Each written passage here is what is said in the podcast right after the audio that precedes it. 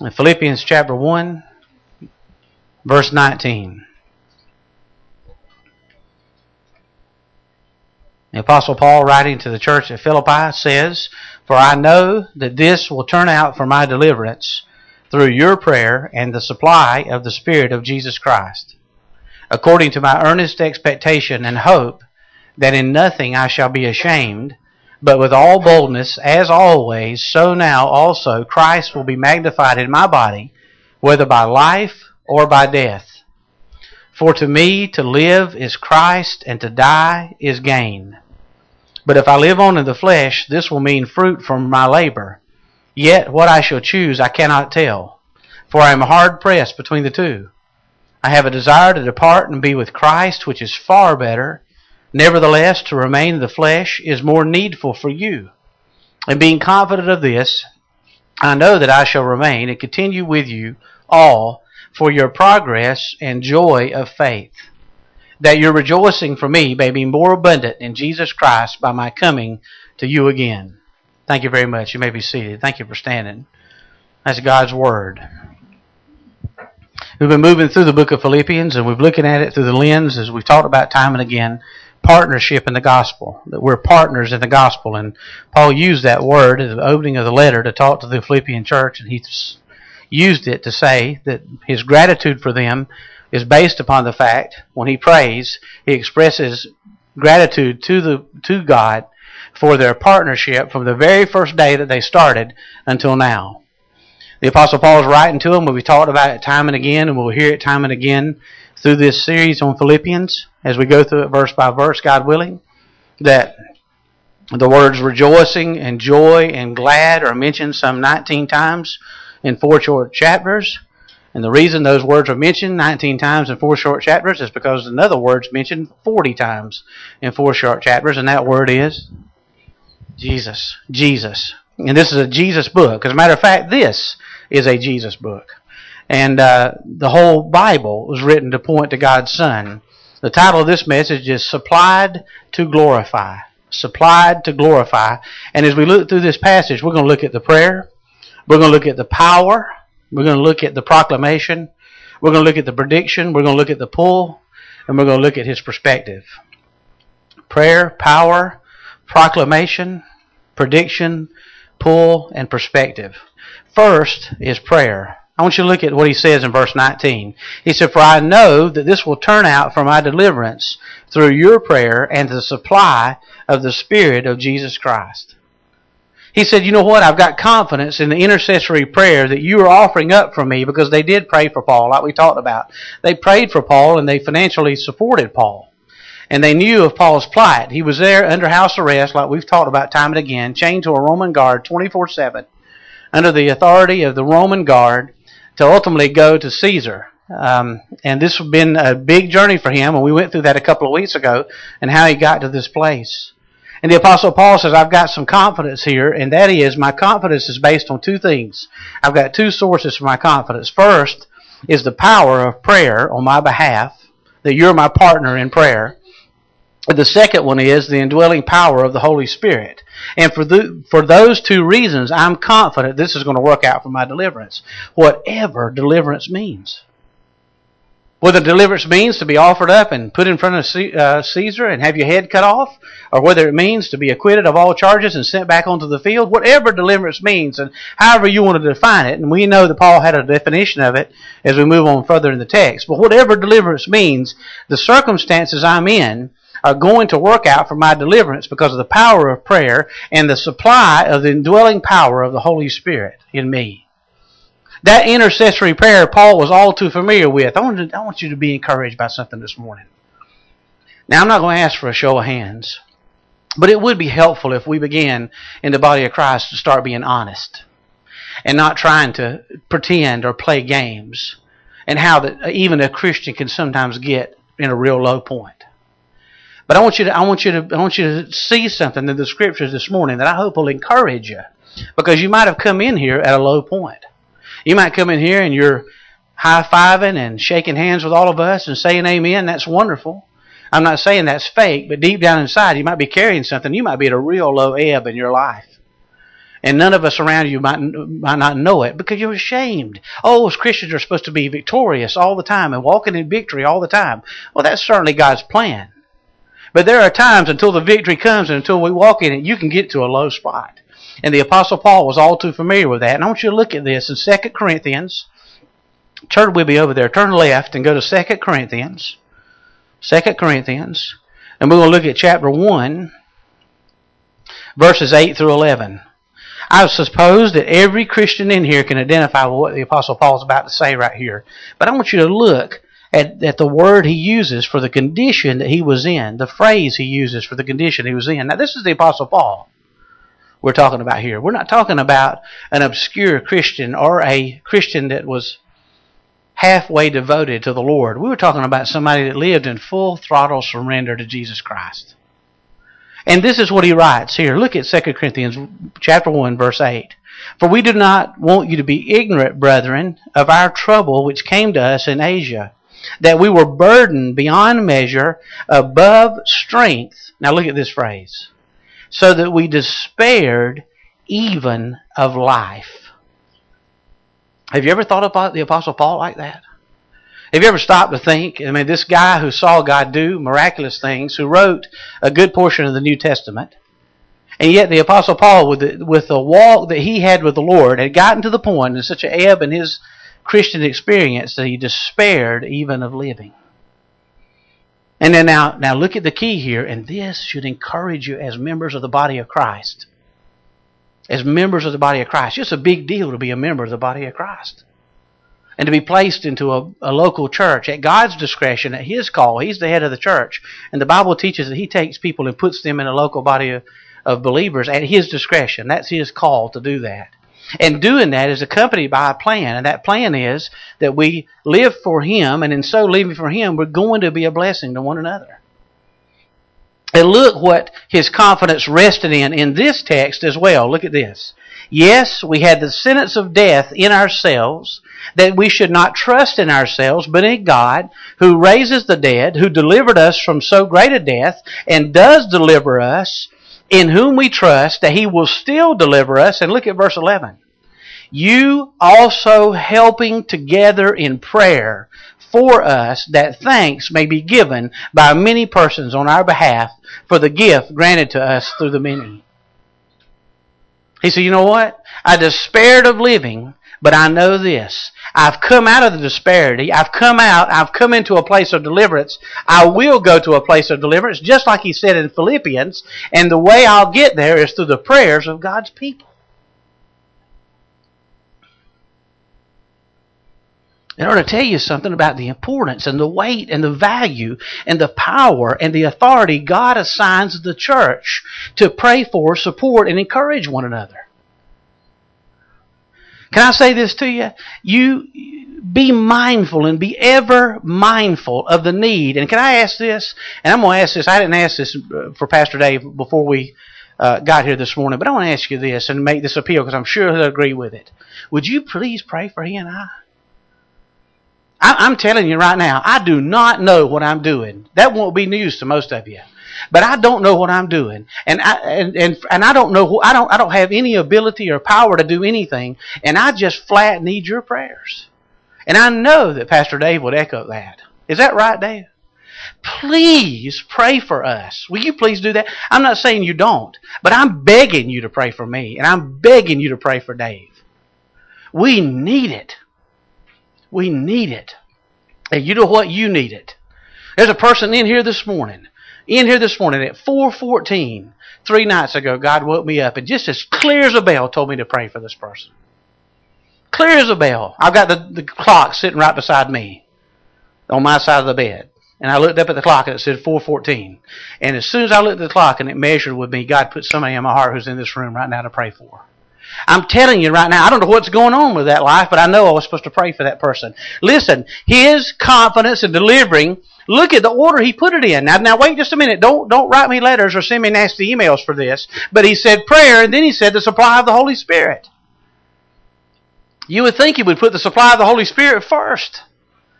That doesn't mean that the supply of the Holy Spirit ranks lower than prayer. What it's saying is, saints, you have the prerogative, the privilege, and the power of prayer. The world has been opened up. Heaven's gates have been opened up to God's own. And He said, you know what? You have access now. Peace. You have standing with me. That's what that word means. In Romans chapter 5, verse 1, it says we have peace with God and access. And that word access means the same word it would mean that if you had credentials and a pass to go into in front of a sovereign king to have an audience with him. This is what the saints have in prayer. Ask for prayer. Don't be afraid to ask for prayer. Sometimes we don't know you need prayer because you don't ask. Listen, I'm not criticizing you for it. I'm saying don't rob us of the blessing of praying for you. Don't rob us of the specifics, whatever we need to know. Some things we might not need to know. I remember a friend of mine was a music evangelist, and he was at a church, and they were at a Wednesday prayer meeting. And a husband and wife were sitting there, and they were apparently in turmoil and wouldn't. Things weren't going well in the home, and the wife stood up and said, Pastor, I want you to pray for that man. You're like, oh, goodness gracious. I said, turn in your hymn book. You know, whatever we do. Listen, not that kind of stuff, but here's the deal. We need to know. Let us get in your Gethsemane. Let's watch and pray together. Let's wait on the Lord together. Let's contend in prayer together. Let's go after the throne. Will He find faith on earth when He comes? In the parable of the woman who sought justice from an unrighteous judge, and He said, listen, if that unrighteous judge would avenge her and give her justice, what do you think God will do for His elect? He was confident because there was intercessory prayer being offered up to Him, for Him on His behalf. That was His confidence in 1 Corinthians. Get us to pray. Don't make your prayers gossip. But get us to pray. Solicit the prayer of God's people. People who are intimate and in your circle. Get them to pray for you. Get them to pray for you. Ask them to intercede. And did you know right now? I'm going to tell you this right now. When Brian interceded for that church right there, he was praying things. I hadn't said a word to him about that church. And he was praying things that were dead on it in need of prayer for that church. Dead on it. That was a Spirit-led prayer. I know it was. We couldn't have known it any other way except he was talking to the Father. And the Holy Spirit was interceding. Get us in the loop. We need to be praying for one another. That's the source. That's the supply. And by the way, we have the power of the Holy Spirit living within us. Aren't you grateful for that as believers? The Bible says, and we've talked about this time and again, that every single believer is indwelt by the Holy Spirit. Now, there are many fillings, but there's only one indwelling. And as soon as you profess faith in Christ, as soon as you repent of your sins and put your faith in Jesus, you are indwelt by the Holy Spirit. Let me tell you, you want to give a secret to His strength? Look at Acts chapter 9.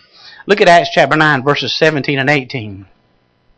You know, one of the strongest New Testament churches that I'm aware of, that I just look at that church and go, man, this church seems to really have tapped in to the power that God wants for a New Testament church. I went with a contingent of people, other pastors, friends of mine, at their invitation to go to visit this church, and have a prayer meeting on Tuesday night. And the prayer meeting on Tuesday night, they line up 6 blocks to get in there to pray. And I saw that with my own eyes. If you told me that there are a group of people, and especially if they're in Brooklyn, New York, that line up 6 blocks down to get into a building to pray, I'd go, man, I've got to see that to believe it. And I saw it with my own eyes. I watched it. It was Brooklyn Tabernacle. And we spent the whole day with them. We went to their staff meeting. We just hung out and meandered around that church. And that's just an awesome church because we serve an awesome God. This is an awesome church, but God is awesome, and He's heavy upon that fellowship. And there's a prayer grace on that fellowship like nothing I've ever seen before. And we were sitting in the staff meeting. I'll never forget it. And he was sitting there talking, and of course his wife is the leader of that famous Brooklyn Tabernacle choir. And I remember I was sitting beside a pastor friend of mine, and they were having their staff meeting, and he said, let me tell you this. He said, here's the deal. He said, my wife does not have a music degree and didn't know until recently how to read music. And he said, and I don't have a seminary degree, and we do not know what we're doing. And absent the power of God, we can't minister in this church. And I remember hitting my friend and saying, well, we've heard everything we need. We can go back to Atlanta, because that right there is the secret of their power. That's it right there. That's it right there. Listen, but look, you will see the secret of Paul's power? Acts chapter 9, verses 17 and 18. You recall that this is the conversion account of Paul when the Holy Spirit, Jesus, met him on the Damascus Road, and he was converted. He was on his way to persecute Christians, and everything changed on the Damascus Road. He was saved gloriously like anybody else who is saved. We're all gloriously saved. Ananias is commissioned by the Lord to go talk to him and see him, and he goes and sees him, and here's what happens. It says in verse 17, "And Ananias went his way and entered the house where Paul was, and laying his hands on him, he said, 'Brother Saul, the Lord Jesus, who appeared to you on the road as you came, has sent me that you may receive your sight,'" and here it is, this is the piano part, "and be filled with the Holy Spirit. Immediately there fell from him his eyes something like scales. He received his sight at once, and he arose and was baptized, and the rest is history." He was filled with the Holy Spirit. That was the source of his power. See, what he was doing was he wasn't drawing on his own resources. He was drawing on eternal resources through the power of the Holy Spirit who lives within him. Look at Philippians 3:3. A lot of times God teaches me things in threes. Maybe that's probably because he knows I can't go much beyond that. But he'll teach me things in threes. It seems like there's just all kind of threes in the Bible.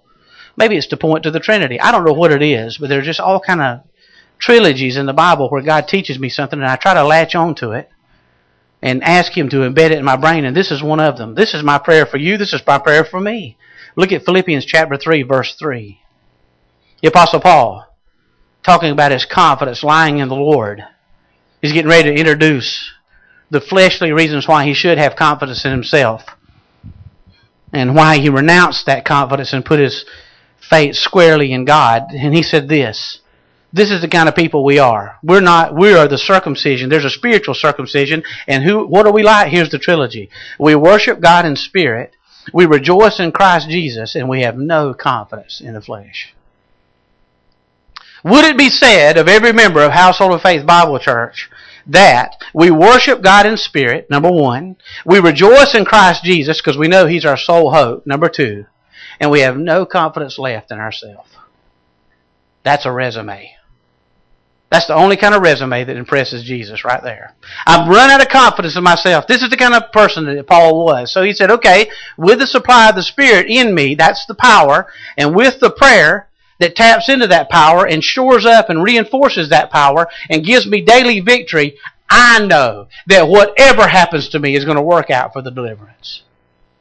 I'm asking God to give us a prayer grace on this fellowship. Did you know time and again, we've seen God move and answer and do supernatural things. I'm hearing testimonies of you right now of people that you're praying for and you're talking to them in conversations and they're saying things that give evidence of the fact that God's working in their life, drawing them to himself, and you've never seen that kind of evidence before. Put their name up here. Let's go to praying. Amen. That's where the power becomes. And so there's the prayer, there's the power, and then there's the proclamation. Partners pray, partners have power, and partners proclaim. Look what he says in verse 20. Let's go over and look at it. He said, listen, here's the deal. I know that this is going to turn out from a deliverance through your prayer and the supply of the Spirit of Jesus Christ, who indwells all believers, not just apostles and big shots. According to my earnest expectation and hope that in nothing I shall be ashamed, but with all boldness, as always, so now also Christ will be magnified in my body, whether by my life or whether by my death. The Apostle Paul said this, here's the deal. Whatever happens to me, I have such hope and confident assurance of a confident outcome. I'm bold, and I have a boldness to assert this, that through the indwelling power of the Holy Spirit, whether I die or whether I live, Jesus Christ is going to be magnified through my testimony. Wouldn't you like for that to be said of us?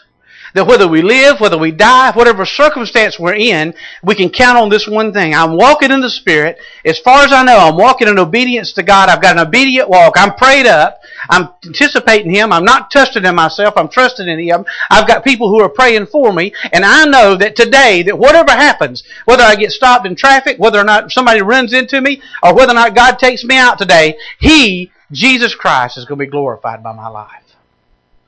We've talked about this time and again. John 15:26 says this, "But when the Helper comes," speaking of the Holy Spirit, "whom I shall send to you from the Father, the Spirit of truth, who proceeds from the Father, He will testify of me." When the Holy Spirit has His way in the life of a believer, he testifies of Jesus. And he works through any and every circumstance to do that. That somehow or another, my life is going to point others to the cross where he died and 3 days later rose again. This is the proclamation. My life is a proclamation. I live and breathe and move in the hope of the gospel. I'm not ashamed of it. Romans 1:16 says, the Apostle Paul said, "I'm not ashamed of the dynamite of God, for it is the dynamite of God unto salvation to everyone who believes." I'm not ashamed of it. We talked about it time and again, but nowadays we go into the closet with things we ought to be proud of and come out of the closet on what we ought to be ashamed of.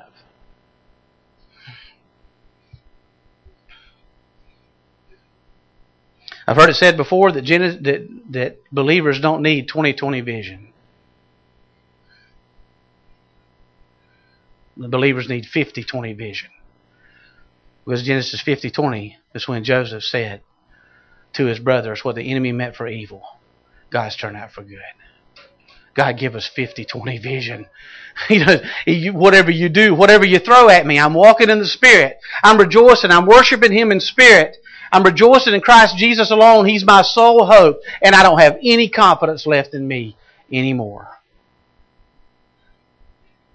However difficult your circumstance is right now as a believer, I'll assure you that intricate to it, not just part and parcel, but the very essence and core of what He's putting you through is to, in greater measure, strip you of the confidence you might have in yourself.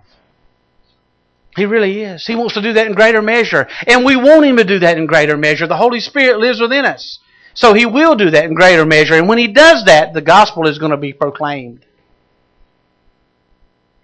It's going to be proclaimed by our life, proclaimed by our words, it's going to be proclaimed by our witness. I remember one time, I know Dan went to Georgia Tech and still going there, working on a doctorate, he told me the other day.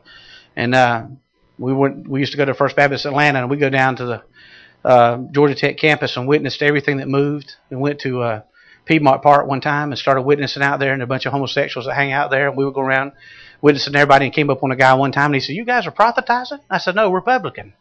I don't know what prophetizing meant. You'll get that in a minute. We should be prophetizing, proclaiming, proclamation that Jesus, whether in life or in death, is going to be magnified. So we see the prayer, we see the power, we see the proclamation, and we see the prediction. Look at this. For me to live is for Christ to live, and to die is gain. Partners are vessels through whom God produces fruit. I'm dead. I no longer live. But Christ lives in me. And the life I live in the flesh, I live by the faith of the Son of God who loved me and gave Himself for me. I have been crucified with Christ. It's like Bill Stafford. I love that example when he said, he looked outside and saw his car burning up in the driveway. He didn't know why it got started. The fire did or whatever. But I remember he said, he looked out the driveway and said, "Well, Lord, your car is burning up in the driveway." Because, see, that's the deal, isn't it? If you're crucified, you don't own anything anymore. Dead people don't own anything. We don't have anything to lose because we don't have anything. And when you find out that you don't have anything to lose, that's when you just begin to realize what it means to live. That's what it means that if you're going to try to preserve your life and save your life, you'll lose it. But if you lose your life, you find it. It's the paradox of Christian living. It's the Jim Elliot assertion that says, "He is no fool who gives up what he cannot keep in exchange for what he cannot lose." Let me ask you a question. What is for you to live? What is real living for you? What is real living? If you had to honestly write this down with nobody looking, and let's just get before the Lord. Let's get out in the field somewhere and get before the Lord and get a little notepad out and say, "Okay, I want you to take this verse and I want you to fill in that verse. And could you fill in Christ? For me to live is Christ, and to die is gain? Or is there another word that really should be filled in there? For me to live is money. And when you die, you will lose it. For me to live is I've got to have that relationship. I have got to be affirmed. I've got to be loved, that person. I've got to have it. For me to live is to have that relationship. And when you die, you will lose it. For me, it's notoriety. I've got to be somebody. I'm screaming out. I've got to be noticed. I have got to be affirmed by others. I've got to draw upon the attention I get from others. And I tell you right now, when you die, you will lose that. For me, it's health. I need to be in just the best health I can be in. I've just got to be top notch. And the Bible says that bodily exercise profits little, but godliness with contentment is a source of great gain. And I'm telling you right now, when you lose your life, you will lose your health. For me to live is to be married. I've got to be married. I've got to be married. I've got to have somebody that says I am somebody. And the only way that I can be affirmed that I'm linked up with somebody that says I'm somebody is I've got to marry a person. I've got to marry a human being. And maybe it's got to be that specific one. And if I can't have that, I can't have life. And if you get that, when you die, you will lose it.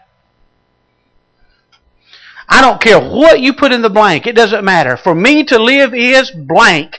Fill it out, put it in there, and I promise you one thing. Whatever's in there will write checks for your life that it cannot cash.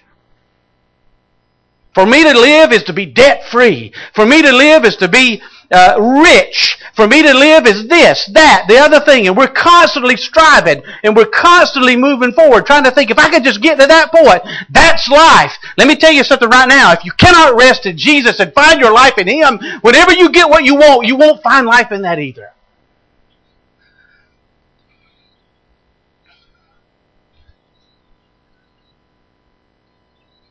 What do you have to have before you can say, I'm truly living? And the Apostle Paul, for him, was this. I already have it. For me to live is Christ to live. I'm dead. I've found my all in Him. I am chained to a Praetorian guard, under 24/7 guard, and there are people who are out there witnessing and trying to do it in such a way to make me envious because I'm no longer out there and trying to evoke envy and jealous in me, and I'm not jealous one bit because the same thing that motivated me on out there is the same one who motivates me right here. I am in Christ, and Christ is in me, and I have found Him to be more than enough.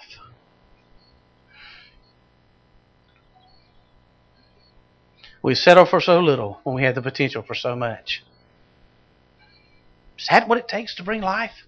All of those things?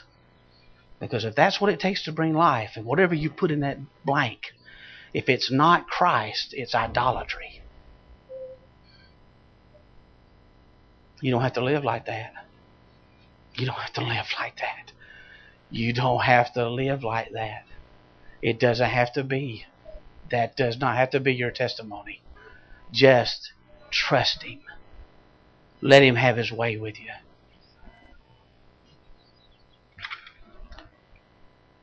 He said, listen, I'm making a bold prediction here. For me to live is Christ and die is gain. If I live on, whoever's around me is going to see Jesus in me. And that wasn't arrogant. That was a humble admission of a man who was broken and no longer trusted in himself, but totally trusted in Christ. You get around me, spend some time with me, you're going to get to see Jesus. That wasn't an arrogant statement. He was saying that to encourage us. That could be mine and your testimony. Hang around with me long enough and you will see Him displayed. Hang around, just watch my life, I dare you. You're not going to see a perfect life. You're not going to find one. You'll be alone for a long wait there. I'm not saying that, but you're going to see a broken person who's humble before God, who's willing to admit when they make mistakes, and who loves like Jesus because Jesus is loving through me. Isn't that awesome that we could be that free?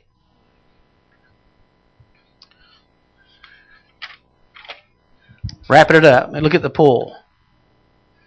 Look at the poll, 23 and 24. Can you imagine saying this with integrity? If I live on in the flesh, mean fruit for my labor, that's my expectation, that's the prediction. But here's the pull right here. What I shall choose, I cannot tell. I'm hard pressed. That word means like I'm between a rock and a hard place, like Al said a while ago. I'm hard pressed between the two. I'm having a desire to depart and be with Christ, which is far better. Nevertheless, to remain in the flesh is more needful for you. That wasn't an arrogant assertion. It was just truth. It wasn't a desire to just some morbid desire to escape this world. It wasn't that. We do look for heaven and we do look for the glory to follow. We do look at that. But we don't have, if the Spirit's in control of us, some morbid desire to escape. We just say, you know what, while I'm here, I'm still going to enjoy Him. I'm still going to draw from Him. I'm still going to fellowship with Him. I'm still going to commune with Him. He's going to have His way with me and He'll be seen in me and produce fruit through me. But I could go on up there. I'm hard pressed between the two. And God said, listen, I'm going to settle you here for a little bit longer because I'm not finished with you. It's not an evasive action. It's not saying, I hate this world. It's saying, I hate this world system, but I love the people who make it up. And if I can stick around and God can use me for His glory, then so be it.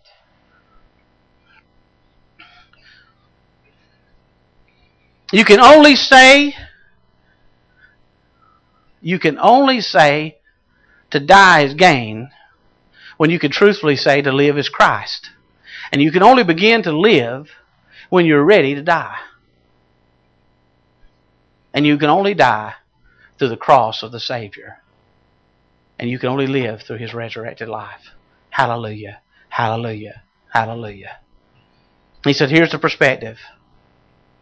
25 and 26. We're covering this fast. For I am hard pressed between the two, having a desire to depart and be with Christ, which is far better. Nevertheless, to remain in the flesh is more needful for you. And being confident of this, I shall remain and continue with you for your progress and your joy of faith. That you're rejoicing for me may be more abundant, Jesus Christ, by my coming to you again. Can I say this? I want to be real careful with this because I don't want to be misunderstood. And then we'll close out. And Pastor Dave will come up and close us out. Can I say this to you and just say it, and I hope and say it in a way that's not misunderstood? When in the life of a believer, talking to a believer, if you've repented toward God and put your faith in Jesus Christ, your suffering is redemptive. Any suffering that you go through is redemptive. Now, it doesn't purchase anybody's redemption. Let's don't make that mistake. That was finished at the cross of Calvary.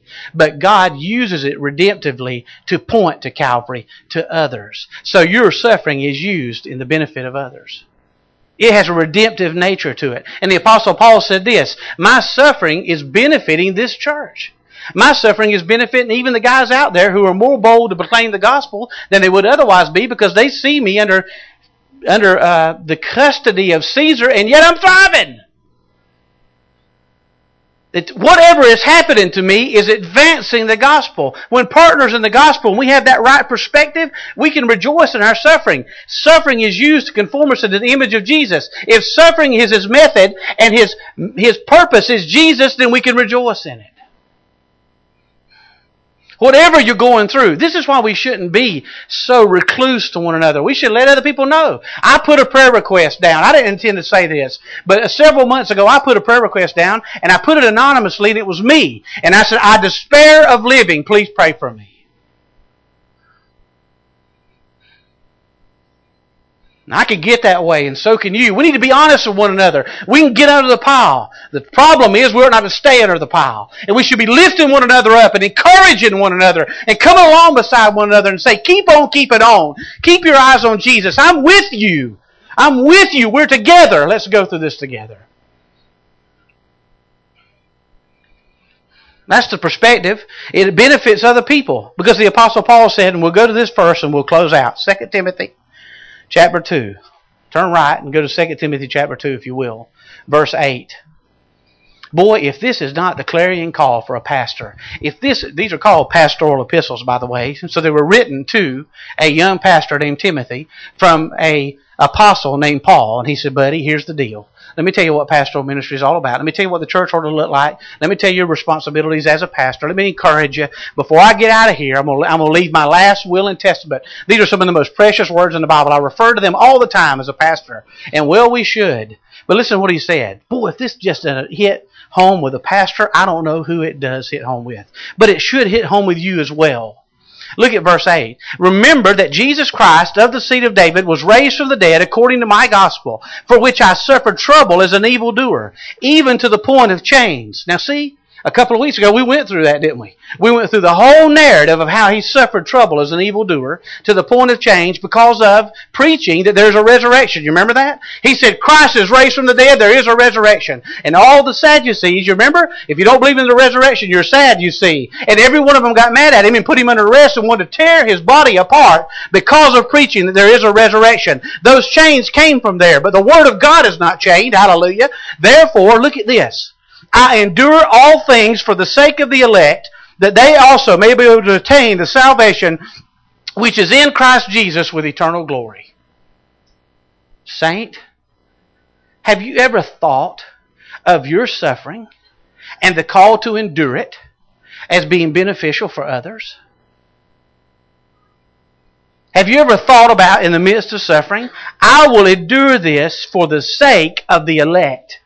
I am going to endure this for the sake of those who are called out to salvation and those who are yet to be called out for salvation. I'm not going to gripe and grumble and fuss at God and get mad at Him and be jaundiced toward God. I'm just going to say, you know what? In the middle of all this, first of all, for a believer, anything outside of hell is grace. And say, okay, right here, I have been called upon. God is going to work through my difficulty and my circumstances redemptively, not to save anybody, but to show them their need for salvation and who will save them, because the work of the cross is finished. Don't send me emails. The work of the cross is finished. Redemption's over, but He does work through the life of a believer redemptively to show them their need of a Redeemer. You see, we're missing it. We're missing it. We still think the earth is the middle of the universe. It's not occurred to us that the sun is in the middle of the universe. And as Christians, we still think that church and me, I am in the middle of the universe, when we really need to realize that the S-O-N is in the middle of the universe. It's not about me, and it's not about you. The gospel is not some therapeutic message to show you how to have a better fight with your mate, or to show you 10 principles to have a better financial life. The gospel is to rescue needy sinners from a sure judgment and wrath of a holy God through the provision of His Son, because He loves sinners so much. That's what the gospel is. We've reduced it to some therapeutic couch session, where Jesus is your spiritual Santa Claus and He exists for your whim. And He's there just to fulfill you and give you fulfilling lives. And we're supposed to be fulfilled. And if you're not fulfilled, something's wrong. We've got to be fulfilled. We've got to be fulfilled. We need to be fulfilled. No, we need to be filled with the Holy Spirit and renounce our sorry self and start trusting in the Savior who so wants to rescue people from a sure hell in judgment. Christian narcissism.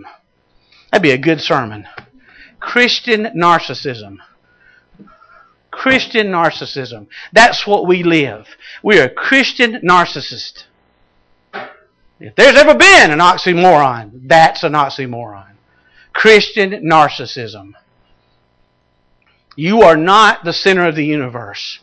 I hate to tell you that.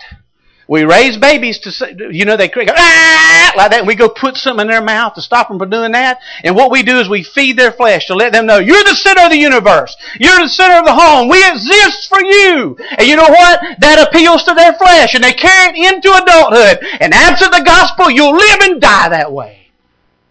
And the problem is, we as Christians need to discover right now, right here, and right now, Jesus Christ is the center of the universe, not me and you. Let's quit this foolishness and move on to greater living, and quit being selfish and so prideful and full of ourselves, and ask God to make us full of Him. We need to quit this immediately. We need to quit it right now. You know why the gospel enterprise is being shut down and is weak when American missionaries go into other countries? It's because God doesn't want us exporting what we've got. I told you, I had an Indian missionary tell me that we're praying for the church in America. I said, why is that? Or the Indians are praying for the church in America. India is praying for the church in America. The Christians over there. I said, why is that? He said, because they're seeing the missionaries that come over. They have little or no regard for the truth. You might as well be sending us somebody from the Peace Corps. Let's go over and show you how to have healthy water and dig a hole for your bathroom and all this other stuff. We'll show you all of this. And then what we'll do is we'll let you die and go to hell, but at least you'll be more comfortable when you make the trip. That's what we are. We're a gospelless, Bibleless, spiritless, dead, ineffective shame to the gospel of Jesus Christ. We need to quit it today. Right now, we need to quit it. God didn't come to make my life better and to make your life better. He came to rescue me and you from peril. It was a rescue mission because we were headed slap straight for hell. That's all there is to it. We were headed for hell. And the only reason that you and I are not going to go there is because of the selfless act that was done right there to liberate us from selfish living. We don't have to live that way anymore. We don't have to act that way anymore. We don't have to do that anymore. Amen?